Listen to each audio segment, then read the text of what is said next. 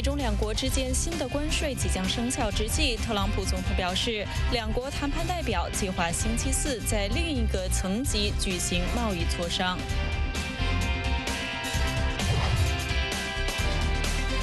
香港面临自1997年回归中国以来最严重的政治危机之际，中国向其香港军事基地派遣了一支新的部队。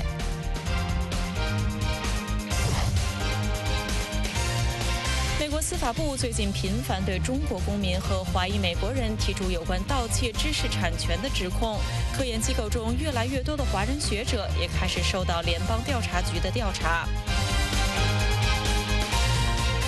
八月三十号星期五，欢迎收看《美国观察》，我是卡拉，我是鲍荣，我们从美国首都华盛顿向您问好。首先，我们来关注贸易方面。在美中两国之间新的关税即将生效之际，特朗普总统表示，两国的谈判代表星期四在另一个层级举行贸易磋商。详情，我们请美国之音记者莫宇为我们做进一步的介绍。莫宇。是，那特朗普总统星期四早间呢，是在美国福克斯新闻电台的一个采访中说，他说美中双方星期四计划在一个不同的层级展开贸易谈判，以缓解贸易紧张关系。不过呢，他没有具体说明这个不同的层级指的是什么意思。特朗普总统说呢，他说让大家看一看最终的这个结果是什么了哈，然后再来进行评判。那么白宫官员对媒体表示，这个美中两国是在多个层级上进行沟通的。我们知道，特朗普总统星期一的时候是表示，他说中国的代表周末的时候打电话给美方团队，表达了想要达成协议的意愿。特朗普总统还说，美中两国将会重返谈判桌，但是中国方面一直否认有这样的通话。那上周五的时候呢，这个特朗普总统是在中国宣布关税报复措施之后，宣布对中国商品加征更多的关税。两国的贸易紧张关系进一步升级。那在这个新的关税中呢，服装、鞋类、电子产品等价值约一千一百亿美元的商品的关税将于九月一号正式生效。那特朗普总统还在推特上说，已经下令美国企业寻找中国以外的替代方案。那在这个美中两国这个贸易紧张关系不断升级的之际呢，这个星期四，也就是二十九号的时候，中国商务部发言人高峰他表示，中国有足够的反制措施，但是目前最重要的是讨论取消对中国商品进一步加征关税，避免贸易战继续升级。他还表示，两国正在讨论定于九月举行的面对面贸易磋商，但是进展取决于华盛顿能否创造必要的条件。那这似乎就意味着中国的立场有所转变，暗示中国不会立即对美国新的关税措施进行反制，让贸易紧张进一步升级。那么，得益于这一些消息，华尔街股市星期四是出现大涨，收复本周前几日以来的失地。截至收盘的时候，纳斯达克是上涨三百多点，涨幅超百分之一点四；道琼斯和标普五百也都上涨大约百分之一点二。科技类、工业类和芯片制造公司的股票，比如苹果、微软公司的股票涨幅居前，但是一些零售类公司的股票，比如说百思百的这个股票，也还是因为关税等因素的影响出现下跌。那我们知道，最近几周以来呢，有关贸易战给经济造成的影响是引发外界的担忧，尤其是有有关这个经济衰退问题的担忧。美国商务部星期四最新发布的数据显示呢，美国第二季度的 GDP 增长年增长率为百分之二，低于此前测算的百分之二点一。不过，美国消费者支出仍然强劲，使得经济仍然保持缓慢但是稳健的增长。特朗普总统星期四在推特上是再次敦促美联储有所作为，为美国经济注入更多的动能。他说：“经济非常棒，具有巨大的上扬潜力。如果美联储做他应该做的，经济会像火箭一般的飙升。”特朗普总统在这个我们前面提到的福克斯新闻电台的采访中呢，他也是再次为他的关税政策辩护。他说：“关税是他谈判的主要工具，而且是非常有效的，因为让中国来谈判了。”他还表示，芬太尼问题会是协议的一部分。包容。好的，我们感谢记者莫宇的报道。再来关注香港方面的消息，在香港面临自1997年回归中国以来最严重的政治危机之际，中国向其香港军事基地派遣了一支新的部队。国家电视台播放了装甲运兵车和卡车从临近城市深圳越境进入香港的画面。官方的新华社说，星期四的部署是驻港部队例行的人员和装备轮换。近三个月来，香港一直受到时常出现暴力的抗议活动的困扰。这些抗议活动起初是反对一项有争议的引渡法案，后来演变为要求扩大民主，以及对警察暴力展开独立调查。在周四的新闻发布会上，抗议活动的领导人面对新部队的到来，仍然表现出蔑视的态度。但是他们说，这对香港的民主来说是一个不好的迹象。那香港境内的话，就等同宣布香港的一国两制正式完结。所以，如果是真，呃，现在的消息是不。啊，我们还不知道是真还是假的。可是，如果真的是这样的话，香港人也不会惧怕的。谢谢。香港警方星期四拒绝批准维权组织公民人权阵线星期六举行另一场大规模集会的要求，理由是防暴警察和示威者在上周末的示威活动中发生暴力冲突。警方使用催泪瓦斯和高压水枪对付从和平游行主队伍中脱离出来的示威者。一些抗议者向警察扔砖头、用棍棒攻击警察，并在街道上喷洒清洁剂，让警察滑倒。计划中的周六游行将标志着北北。京拒绝香港普选五周年，民主派活动人士担心，自香港一九九七年回归以来，中国逐步侵蚀港人所享有的基本自由。香港中学生罢课联盟今天在记者会上表示，目前至少有九十间学校会响应九月三日的罢课活动，每间学校最少有一百位学生参与，初步估计参与罢课的人数上看九千人。联盟还表示，如果香港政府在九月十三日之前还是未对五大诉求作出回应，他们不排除将罢课活动升级。下面是美国之音记者刘文明的报道。由数个香港中学生组织及中学生联合组成的香港中学生罢课联盟，今天二十九日召开记者会，呼吁全港中学生一起响应九月三日的中学生罢课抗议活动。张同学是联盟的代表人之一。张同学说：“现在各行各业都出现罢工，我们中学生罢课联盟敦促学生们参与九月三号的罢课活动，要求政府做到我们的诉求，并且遍地开花。我们希望政府对五项诉求做出直接的回应。”联盟表示，目前有超过九十间学校响应这个罢课活动。而每间学校最少有一百位学生参加，初步估计这项罢课活动最少会有九千人参与。为了使活动对罢课学生课业上的影响降至最低，联盟也做出了补救措施。We have contacted tertiary educational teams. 张同学说：“我们已经与高等教育团队与专家取得联系，会由专业的社工。”律师以及老师提供免费的情绪管理、法律以及课程的支援。在回答美国之音记者提问有关国际社会援助问题时，中学生罢课联盟代表表示：“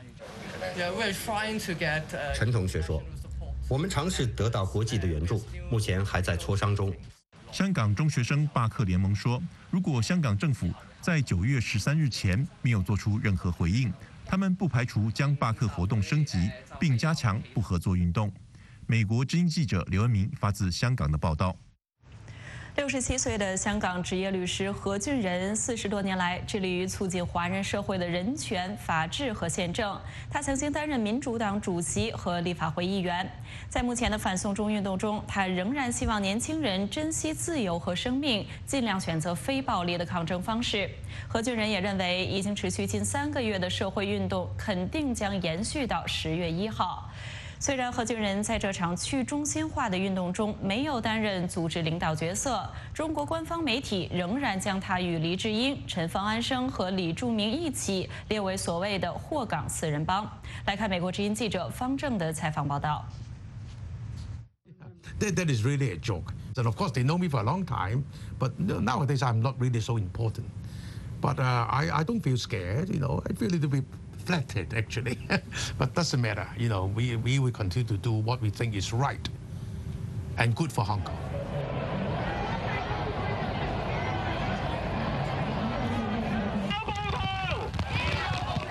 We are good friends. We are committed to the same cause and based on the same conviction.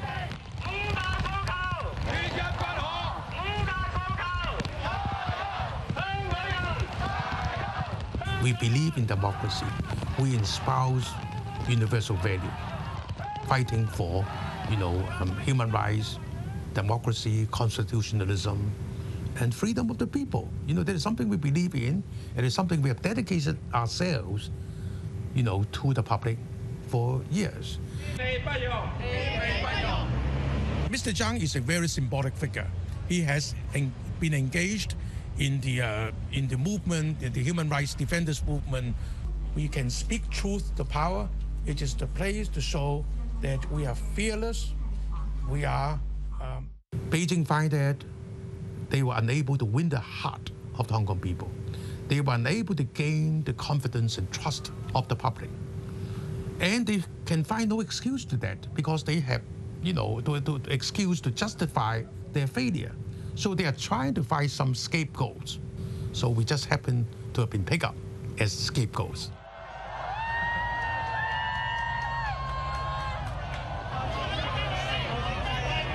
This time, um, the young people are much more courageous than the traditional, you know, activists. I'm one of them, only advocating that we should protest in a peaceful, um, rational, and non-violent way.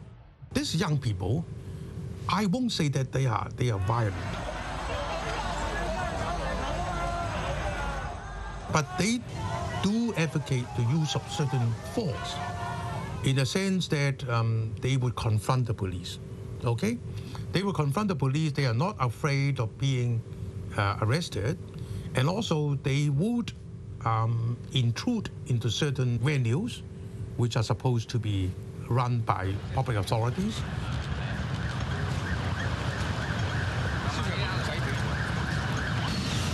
All along, um, we have been advocating and telling these young people that they should treasure their freedom, they should treasure their life.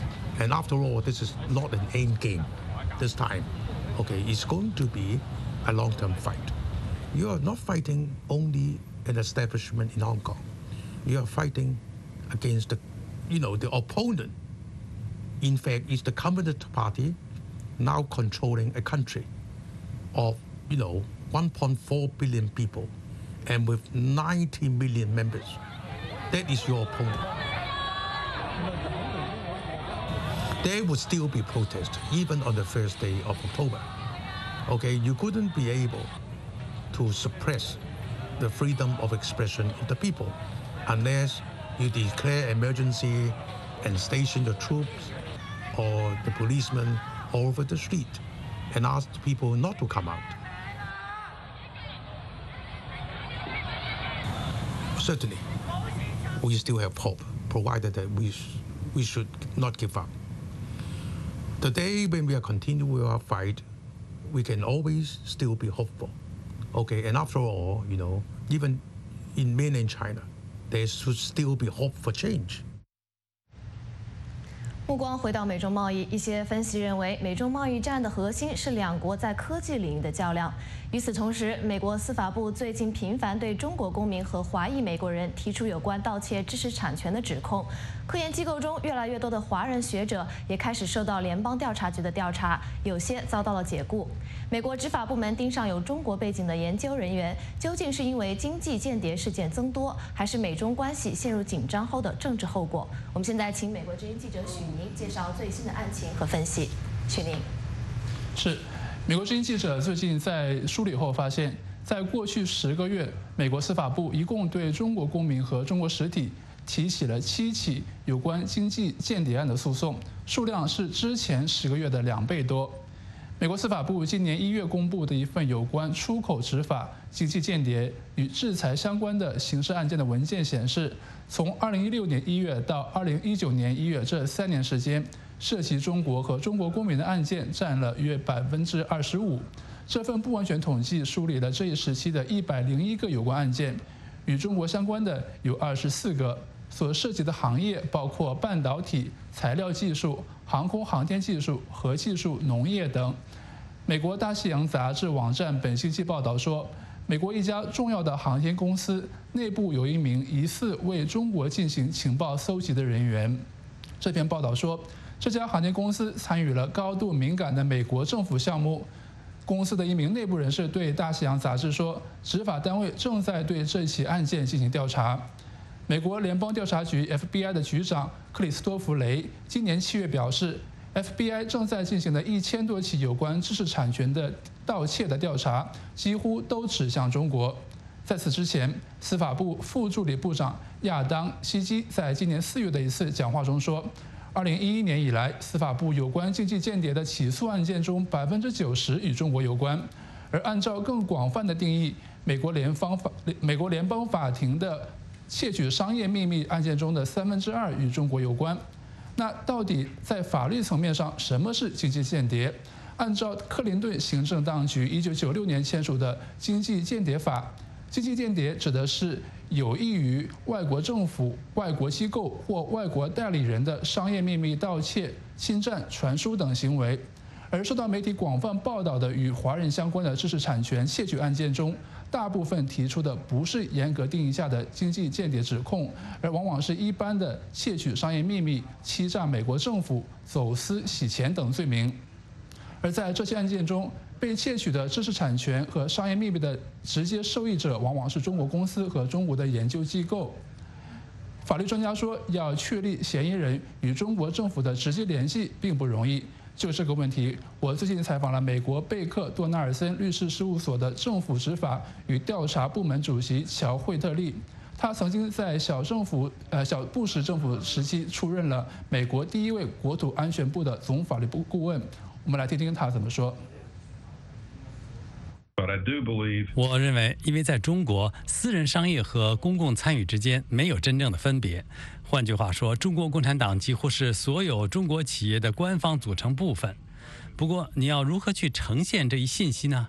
在知识产权盗窃的案子当中，我们会认为受贿的是一家中国企业，但在这些案例当中，如何去证明这与外国政府相关是非常重要的。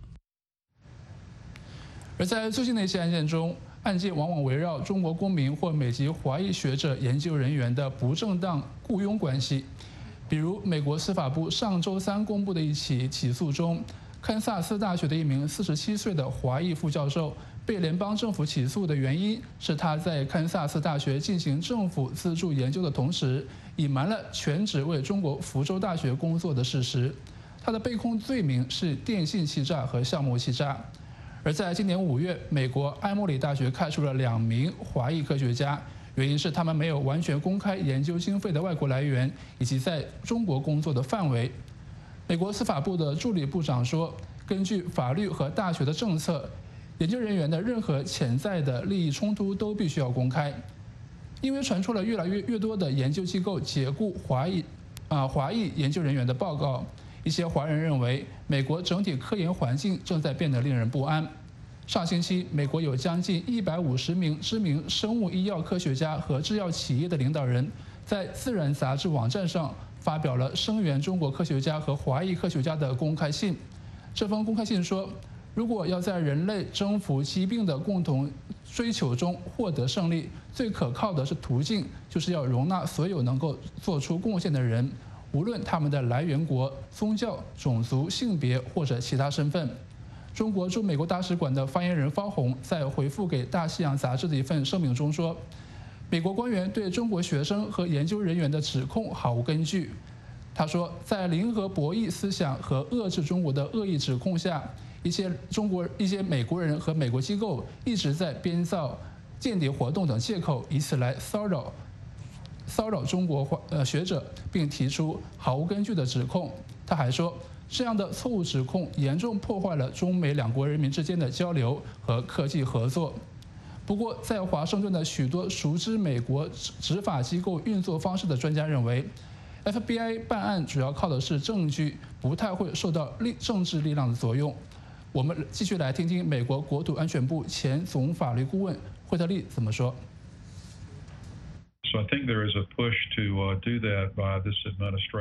我想，本届政府推动解决商业间谍问题，是其整个美中关税谈判和贸易谈判中的一部分。不过，我认为有两件事还是分开的：实际的执法活动和这些是分开的。我不会把美国联邦调查局 （FBI） 看作是政府的一个政治工具。在多数情况下 FBI 探员不会去因某人的国籍就极力去争取起诉，他们起诉的原因还是因为嫌疑人的行为，因为他们参与一些非法活动。有很多分析人士强调，针对美国科技公司和研究机构的商业间谍活动，并不只是来自于中国和俄罗斯这些美国的地缘政治竞争对手。美国的很多西方盟国的公司也对美国的目标采取商业间谍行为。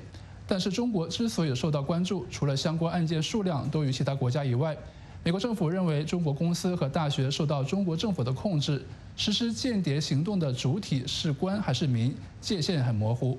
另外，美国政府也很难提出反制措施，因为美国的资本主义市场环境下，即使情报机构获得了商业情报和外国技术，也很难也很难像中国扶植国有企业那样转移给特定的美国公司。时间交还给主持人。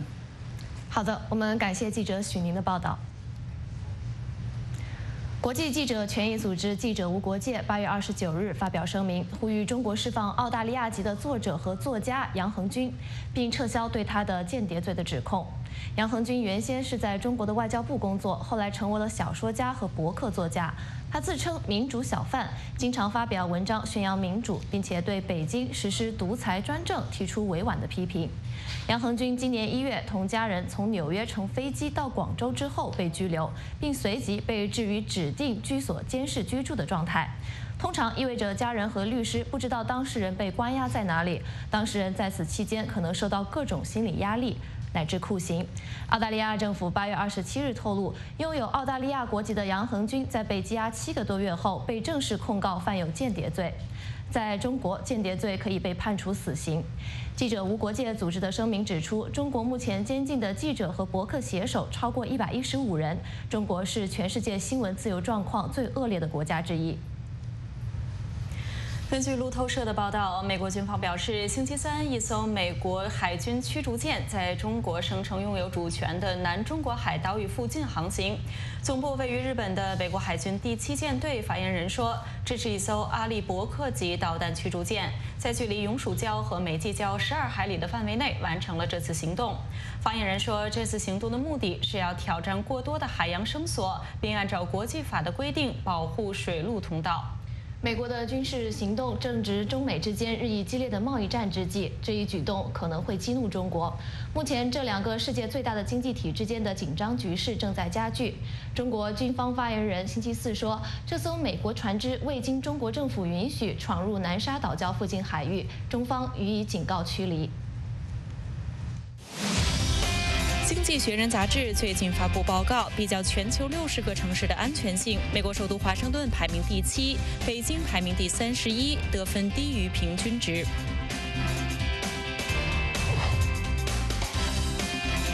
美国参谋长联席会议主席、海军陆战队上将邓福德说：“美国军方没有从阿富汗撤军的计划。”记录中国福耀玻璃在美国俄亥俄州建厂的影片《美国工厂》引起广泛关注。全球化如何改变人们的生活？制造业的未来会向哪里去？专家试点与您一同探讨。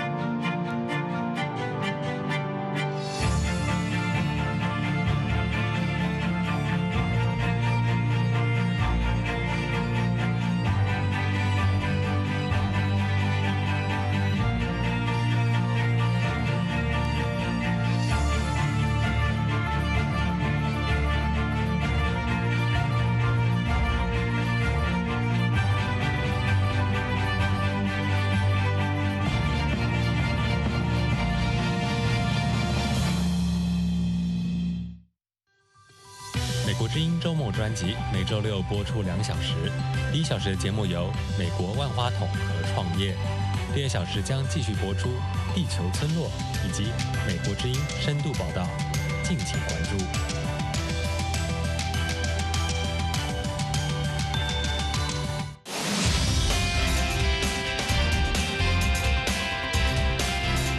在美中两国之间新的关税即将生效之际，特朗普总统表示，两国谈判代表计划星期四在一个不同的层级举行贸易磋商。香港面临自1997年回归中国以来最严重的政治危机之际，中国向其香港军事基地派遣了一支新的部队。美国司法部最近频繁对中国公民和华裔美国人提出有关盗窃知识产权的指控，科研机构中越来越多的华人学者也开始受到联邦调查局的调查。美国国务院审慎回应，对于中国石油天然气集团公司日前停止购买和装运委内瑞拉原油的报道。路透社援引消息人士的话说，已经得到中石油的通知，称八月份将不会装运委内瑞拉原油。至于以后如何动作，中石油似乎没有给予明确的说法。不过，主管委内瑞拉政策的特别代表阿布拉姆斯告诉美国之音，美国暂时没有相关的数据证实中石油是否真的停止购买委内瑞拉的原油。我们现在就连线美国之音常驻国务院记者张荣香来了解详情。荣香，你好。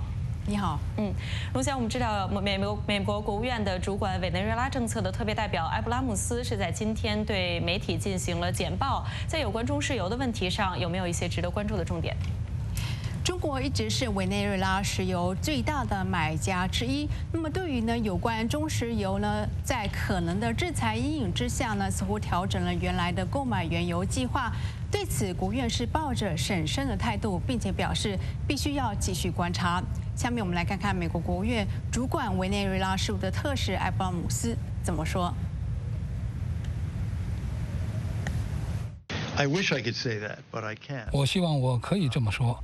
但我不能。中国石油天然气集团公司是否真的暂时购买委内瑞拉的原油，我还不知道，因为目前八月份尚未结束，我们必须看看八月和九月发生了什么。我们暂时没有相关的数据。埃布拉姆斯呢，今天对呃少数几个常驻国务院的记者呢举行了小型的简报。我们知道，在今年八月五号，美国总统特朗普呢发布了行政命令，强化对马杜罗政权的制裁，并且呢扬言啊要惩罚那些和马杜罗政权旗下公司有生意往来的外国公司。尽管目前来看，中国的中石油呢不会受到这项行政命令的直接冲击，但是美国政府并不排除未来以二等制裁。来惩罚那些和马杜罗政权呢有生意往来的公司。下面我们再来看看，呃，主管委内瑞拉事务的特使艾布拉姆斯怎么说。A company that has no connection to the United States，一家与美国没有联系，并且不以美元进行交易的公司，可能会落在美国制裁措施的范围之外。但是，如果我们想要，就像针对伊朗的情况一样，我们可以进行二级制裁。接下来的几个月内，我们还有待观察它如何推出。我的观点是，尽管中石油可能暂停购买委内瑞拉原油，但这并不意味着中国全部退出并停止购买委内瑞拉的石油。委内瑞拉呢是中国在美国的后院，也就是拉丁美洲地区的一个重要的战略伙伴。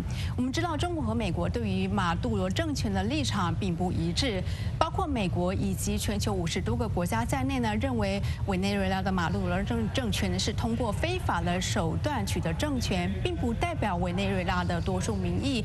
但是呢，中国继续呃对这个马杜罗政权来给予这个政治以及经济的制呃的。支援。那么，美国特使表示，目前并没有迹象显示中国对于马杜罗政权的态度正在出现转变。主持人，好的，感谢荣香从国务院发回的报道。《经济学人》杂志最近发布报告，比较了全球六十个城市的安全性。其中，美国首都华盛顿是唯一进入前十名的美国城市，排名第七；北京则落在第三十一名，得分低于平均值。有关详情，我们请记者许香云介绍。香云，好的，包容。经济学人智库最近发布二零一九年全球城市安全指数，从数码安全、医疗安全、基础建设和人身安全等四个方面比较全球六十个城市的安全性。在总排名上，日本东京连续第三年蝉联第一，得分为九十二分。紧接在后的是得分九十一点五的新加坡和九十点九分的大阪。前十名当中，亚洲城市就占了四席。除了前三名之外呢，还包括排名第八的首尔。美国首都华盛顿是唯一进入前十名的美国城市，拿下八十七点六分，排名第七。其他排名靠前的还有排名第四的阿姆斯特丹和与首尔并列第八的哥本哈根等两个欧洲城市，排名第六的加拿大多伦多，以及排名第五的悉尼和第十名墨尔本等两个澳洲城市。芝加哥则以第十一名八十六点七分紧追在后。北京的排名是第三十一名，总得分为七十点五，低于平均值的七十一点二分。而在四个评比项目当中，除了人身安全这个项目之外，其他项目都没有高于平均值。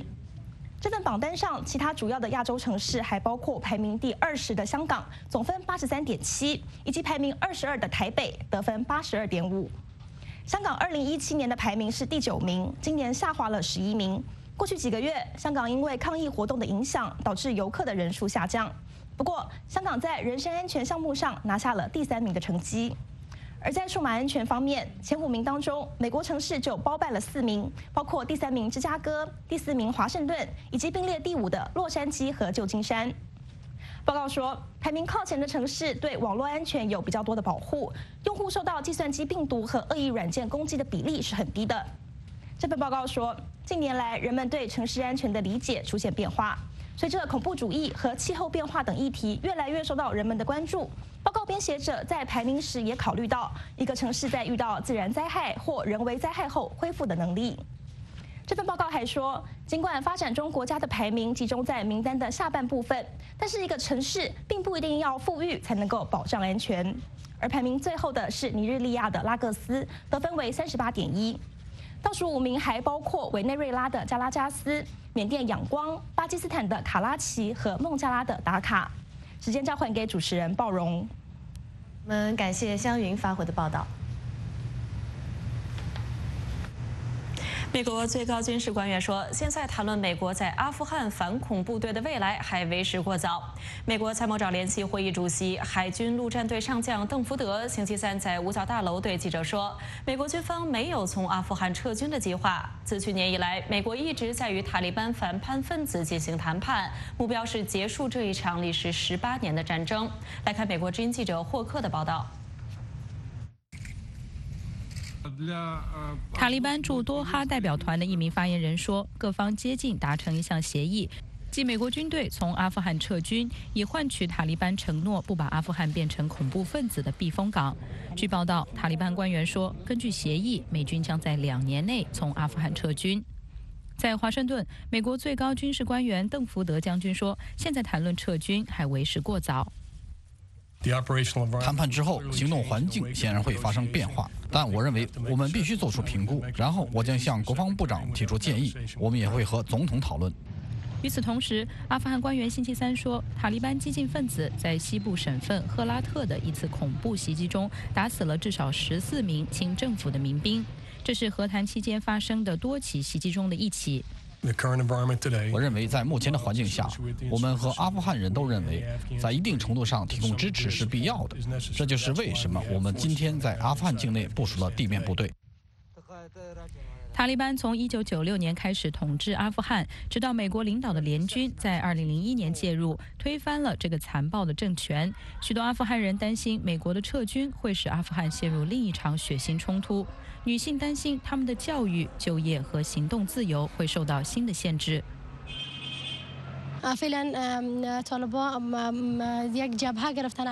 现在塔利班反对妇女和他们取得的成就。如果他们在和平协议中接受妇女及其成就，那是非常好的。但是如果和平协议中并不包括赋予妇女权利，那就很糟糕。塔利班谈判人员拒绝与阿富汗政府谈判，称阿富汗政府是美国的傀儡。但是美国官员说，阿富汗内部的会谈是阿富汗实现持久和平的先决条件。阿富汗总统加尼说，他将是一位强硬的谈判者。塔利班是这个国家的一部分，但他们不能决定这个国家的命运。选举是阿富汗人民的合法权利，他们必须选择自己的合法政府。美国谈判代表希望在定于九月二十八日举行的阿富汗大选之前与塔利班达成协议。美国之音霍克华盛顿报道。伊朗和美国方面都表示，他们不寻求加剧紧张局势或者冲突。此前，特朗普总统在七国集团峰会上表示，他愿意在未来的几周内，在适当的条件下与伊朗总统鲁哈尼举行会谈。但是，专家说，高层会谈的障碍在德黑兰和华盛顿都存在。下面是美国之音记者塞内发自国务院的报道。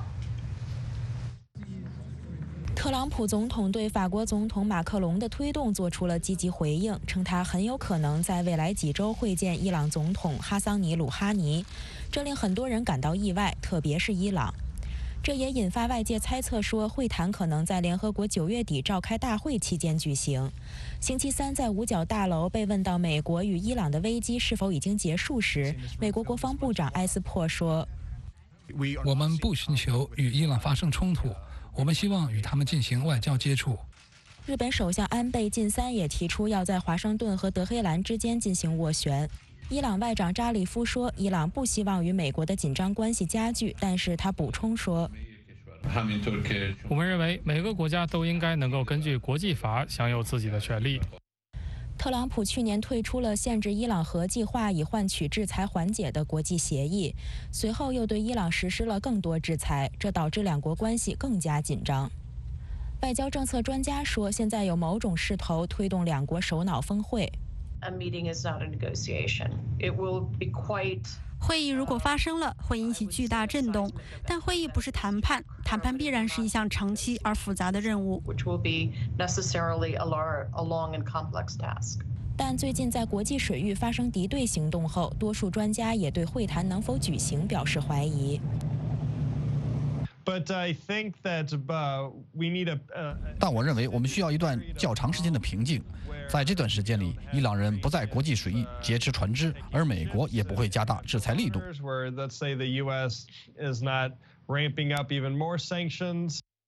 一些专家指出，鲁哈尼的声明说他并不是想拍张照片。我认为伊朗人非常担心拍照机会可能会让特朗普总统受益，却不会让美国方面做出任何实质性让步。一些分析人士说，伊朗领导人可能从特朗普与朝鲜领导人金正恩的会晤中得出结论：特朗普与金正恩的会晤未能解决围绕核项目的长期冲突，也未能解除国际制裁。美国之音塞内国务院报道。美国东南部佛罗里达州的居民正在为多里安飓风的到来做准备。多里安飓风目前经过加勒比海，途中掠过波多黎各。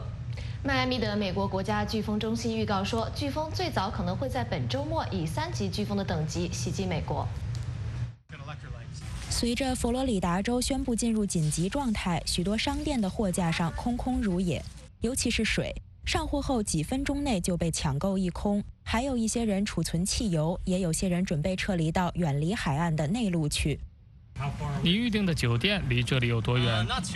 不远，我们只是去盖恩斯维尔，你知道，就在佛州中部。但愿飓风在登陆之前有所减弱。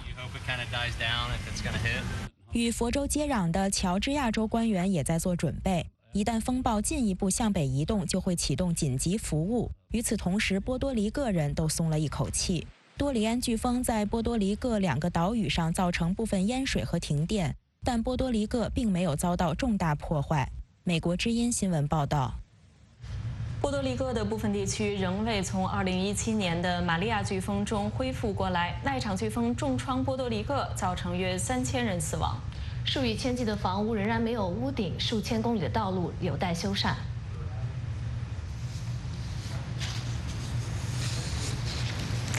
一名来自欧洲的年轻。环境保护活动人士最近远渡重洋到了纽约，出席一场讨论全球气候暖化的会议。值得注意的是，他全程以帆船跨越大西洋，全程零排放、零污染。有关详情，我们来看美国之音的电视报道。现年十六岁的瑞典人格雷塔·桑伯格，八月十四日从英格兰普利茅斯扬帆启程，出发前往美国。桑伯格目前已经抵达美国，他将出席联合国气候峰会。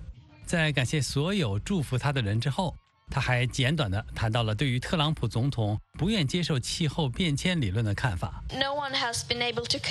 没有人能让他相信气候危机的紧迫性，那我怎么能做到呢？我现在将会把重点专注在提倡人们对问题的了解和意识上，一般民众才会开始关心和意识到这是一场多么大的危机。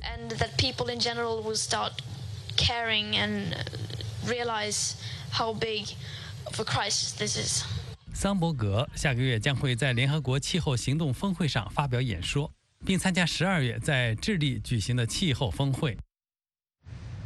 桑伯格计划休学一年，将利用这段时间追求他的活动目标。巴西总统博尔索纳罗说，他接受了四架智利飞机的援助，以扑灭亚马逊热带雨林的野火。同时，他继续抨击法国总统马克龙。博尔索纳罗再次就如何控制野火肆虐所产生的分歧，指责马克龙是个骗子。他说，马克龙认为他是唯一对环境保护感兴趣的人。法国政府，而不是法国人民。他两次说我是骗子，并说亚马逊的主权必须是相对的。只有在他收回有关我的言论。只有在那之后，我们才可以谈。作为巴西民选总统以及爱国精神的代表，我不能接受亚马逊主权相对化的提议。在博尔索纳罗发表此番言论的前一天，他表示，只有马克龙收回博尔索纳罗认为具有攻击性的言论之后。巴西才会接受七国集团用于扑灭森林大火的两千万美元的援助。虽然博尔索纳罗表示巴西愿意接受双边援助的方案，但他指责德国和法国试图购买巴西的主权。世界各国领导人星期一在法国举行的七国集团首脑会议上，承诺提供两千万美元用于扑灭给世界最大热带雨林亚马逊造成威胁的森林大火。美国之音电视报道。目前，美国有三十多万人拥有临时保护身份，或者是 TPS。这种身份允许非美国公民在他们的祖国被认为不安全时，在美国工作和生活。但特朗普政府正试图取消该项目。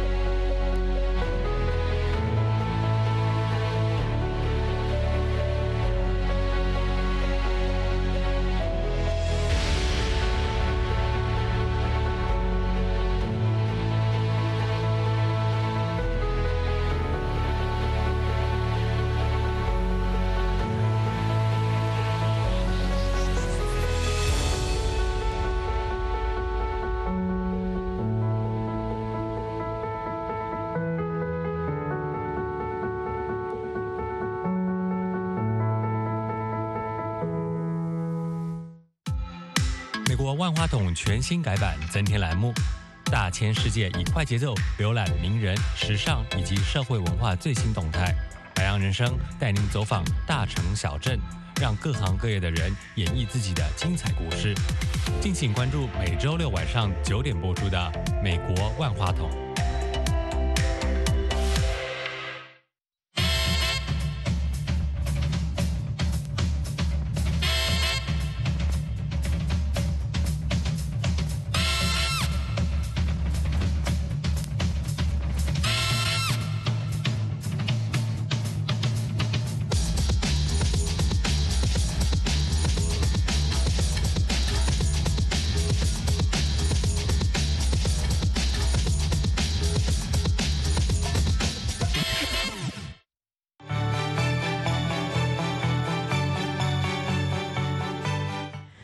近期一部纪录片《美国工厂》引起了广泛的关注。影片讲述了中国福耀玻璃集团在美国中西部俄亥俄州戴顿地区投资建厂的故事。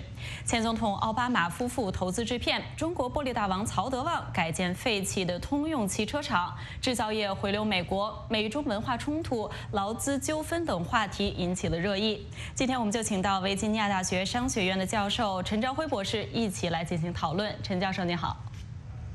主持人好，大家好。张教授，我知道您是在昨天晚上观看了这部影片，首先跟我们分享一下您的观感好吗？有哪些问题吸引了您的关注？我认为这个这个是个很好的一一部片子了啊，它主要的就是说是讲述了一个就是全球化对人们生活的影响啊啊，这个在这个全球化的过程当当中有啊所谓的 winner 和 loser，就是有成功的也有也有失败的。啊，实际上是最大的那个失败者呢，就是美国的制造业工人啊，就是在 Dayton 本来是一个很好的一个 GM 的一个厂啊，结果的话呢，他们就这个厂关掉，因为全球化的原因啊。然后的话就是呃，受益者呢，就是很小的受益者呢，就是中国的的产业工人，尽管来说他们的生活呢。跟美国的产业呃工人比起来也是不能相比的，他们要必须要工作呃就是一天十二个小时，然后的话一个月可可能就有两天的休息时呃时间，跟美国工人是没法比的。但是的话，他他们比起以前来说的话，是生活是好多了。啊，最大的的受益者呢就是资本了。啊，就是这个资本呢，就是包括华尔街的资本啊，也包括中国的资本家，就是以曹德旺先生代表的这些资本。啊，他们呢是最大的受益者，在这个全球化的过程中，他们就迅速的致富。您刚才也提到了，这个美国的制造业工人应该是在全球化过程中是 loser，就是受到损失的这一部分群体。那么影片中也讲到了这个福耀如何所谓的战胜了美国汽车工人工会，没有让这个工会进入福耀汽车厂。呃，当然也是通过这个呃。呃，福耀玻璃厂的员工投票决定的这么样的一个结果。那么工会入场失败，并且福耀玻璃厂是在二零一八年实现了盈利。那么从福耀作为一家企业的角度来看呢，也是应该是达到了他们自己的目标。但是对于美国的制造业工人来说，您认为制造业的工作还能否回流到美国？此之前他们过的那种体面的蓝领的中产阶级的生活还回得来吗？我觉得这个很困难了。啊，啊这个问题呢，就是说是啊，这个是全球化的过程了啊，只能说是说啊，就是就像就像这个骗子说的一样的，就是很多的那个呃，就是制造业的的那个就业机会呢，都已经在美国没有了。就是这是福耀能够回来，能够对这么对那个那个工人，还有这些工人都不敢，很多工人都不敢去去把那个呃成立工会，为什么呢？因为一旦成立工会的话，因为这个福耀。玻璃厂他就把门关了，然后这些人又没有工作了。所以说，比起没有工作来说，有一个差的工作呢，也是个很好的选项。所以说的话呢，他们就愿意这么干。但是的话，这个过程呢是很难，是很难逆转的。但你可能就是减缓一点，就是通过关税啊，或或者通过各样的壁垒呢，能够减缓它。但是从长期来看啊，就是说是你要完全回到以前，那是不可能的事情。嗯，呃，那么我们刚才也提到了，就是这一部影片是奥巴马夫妇投资制片的。那么有评论就认为说，奥巴马将这一部分这这一部影片作为他第一个投资制作的作品，那也是有这样的意味，就是说他要反击目前特朗普政府的所谓逆全球化的政策。您对这样的观点怎么看？您认为特朗普政府的政策可以叫做逆全球化吗？呃，首先的话，我不认为这部片子我看了以后我的感觉，我第一印象是，我不认为这部片子是在是在支持全球化，呃呃，反对逆全球化，我不认我不这么认为。为什么呢？因为他们最后啊，这个结尾和和整个过程呢，都是反映了就是在那个 Dayton 这些蓝领工人生活是是多么的差，即便说是有一点点一点点那个工作机会，他们也都拼命的去啊去争取，然后的话。啊，这怎么说呢？即即便有工作了，他们实际上的生活都是都是在比较恶劣的情况下生生活。还有的话，你年纪稍微大一点的话，你就马上就被就被别人就解雇掉了。所以说的话，怎么说呢？就是这个呢，也就是反映了，就是说在在全球化的过程中，就是美国蓝领工人的悲惨生活。所以说，我不认为这个骗子是主要是在支持全球化。所以说，特朗普总统的的的政策呢，他到从短期来看呢。它确实是一个逆全球化的过程，它加了关税，加了各种各样的壁垒，呃，然后的话，这样的话呢，会有助于就是美国公司回流，还有就是中国公司，包括像像福耀这样的公司呢，到美国来来建厂。但是，但是如果说是真是美，他的政策取得成功了，就是他真正的呃取得了所谓的三零的政策，就是零关税、零不零壁垒、零补贴的话，那么这个过程，这个对美国的制造业工人也是非常不利的。嗯，是，我觉得您非常讲的非常有道理哈。这部片子其实是，呃，我认为是在以一个非常中立的，也是非常人性化的角度在讲这样一个全球化的事实。但是，呃，我我认为有这样一个观点，认为奥巴马总统他本身在他在任期间，他是全球化的一个，至少在经济全球化上是一个推手。但是特朗普政府的政策显然和他不同。那您认为现在特朗普政策，呃，特朗普政府的政策，包括现在的与中国的贸易战，对今后的全球经济？对今后的全球化的走势会产生一个什么样的影响？我认为的话，起码在短期来说的话，它会造成了，它会造成就是逆全球化。这个过程实际上不单单在美国有发生，在英国、在欧洲也也是发生。也就是说啊，最近发生的闹得比较厉害的就是那个呃英国脱欧的事情，还有就是他把那个英国人把 Boris Johnson 呃选选啊呃就是选成那个那个首相，这些呢都是逆全球化过程的一个一个体现。所以说的话，我认为就是是啊特朗普总统的政策，还有就是整个这个政治就是全球的这个政治气气氛的话，都是啊会在起码在在短期和中期中期的这个这个过程当中呢，啊，会是有有那个呃利全球化的发展的一个趋势。嗯。那我们再说回来这个影片哈，您认为呃这个影片中展现的福耀集团的例子是否对于这个中资企业在美国投资具有一个代表性？因为我们知道另一家这个台湾的红海富士康也是大家呃非常熟悉的这样一家公司，但是它二零一七年呢，这个富士康也是宣布在美国的也是在 Rust Belt 这个铁锈地带的呃威斯康星州投资建厂，预计当时是说投资一百亿美元，那么雇佣工人会超过五千人，但是随后到目前到现在呢，我们看到计划是在大幅的缩水。那同样是在中西部来建制造业，为什么进展会如此的不同？总的，我不认为这个福耀这个工厂是一个很好的，是个典型的例子。为什么呢？因为这个片子里面也体现出来了。实际上，中国工人的吃苦耐劳程度的成，就是劳劳动力的成本啊，比起美国是要低得多呀。所以说的话，我我真是看不出来，就是从经济啊这个账上面，就是这个曹德旺先生为什么要把厂啊移到那个移到那个 Dayton 来啊？至于说是啊富士康的话，我想的话啊，它主要是由于。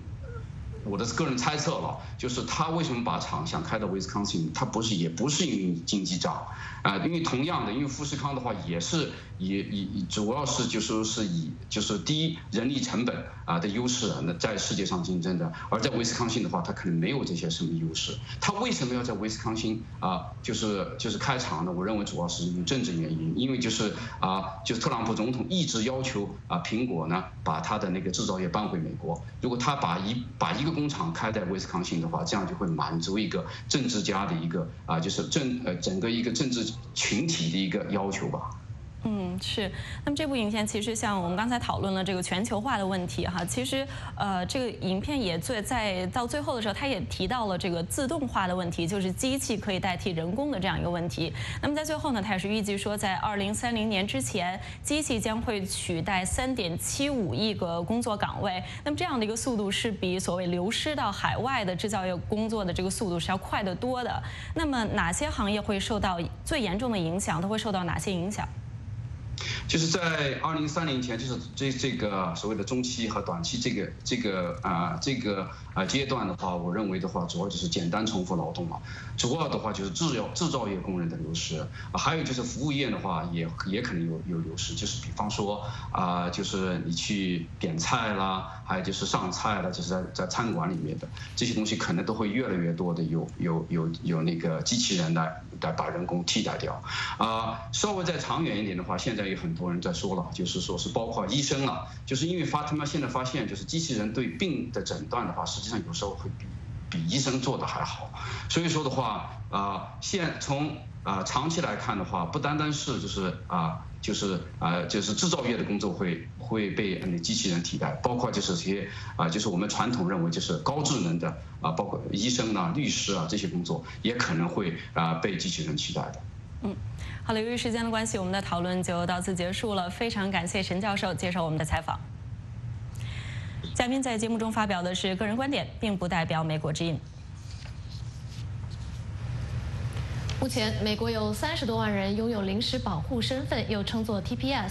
这种身份允许非美国公民在他们的祖国被认为不安全时，在美国工作和生活。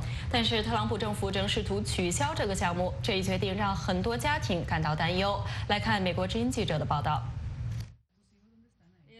阿亚拉一家的生活在2018年，由于时任国土安全部部长的尼尔森的一份公告而发生了天翻地覆的变化，陷入恐慌状态。尼尔森呼吁结束这个名为“临时保护身份”的项目。该项目主要让来自萨尔瓦多、尼加拉瓜、洪都拉斯和苏丹的移民受益。这些人在武装冲突、环境灾难或任何其他特殊情况之中逃离自己的国家。事实上，我们的孩子从来不知道我们的身份是什么，直到三年半、四年之前，我们的长女开始申请大学，她持有临时保护身份。直到那时，他才开始了解一点自己的身份问题。阿亚拉一家在2001年萨尔瓦多发生地震之后抵达美国，在获得临时保护身份后，阿亚拉一家找到了住处和工作，并抚养了两个孩子。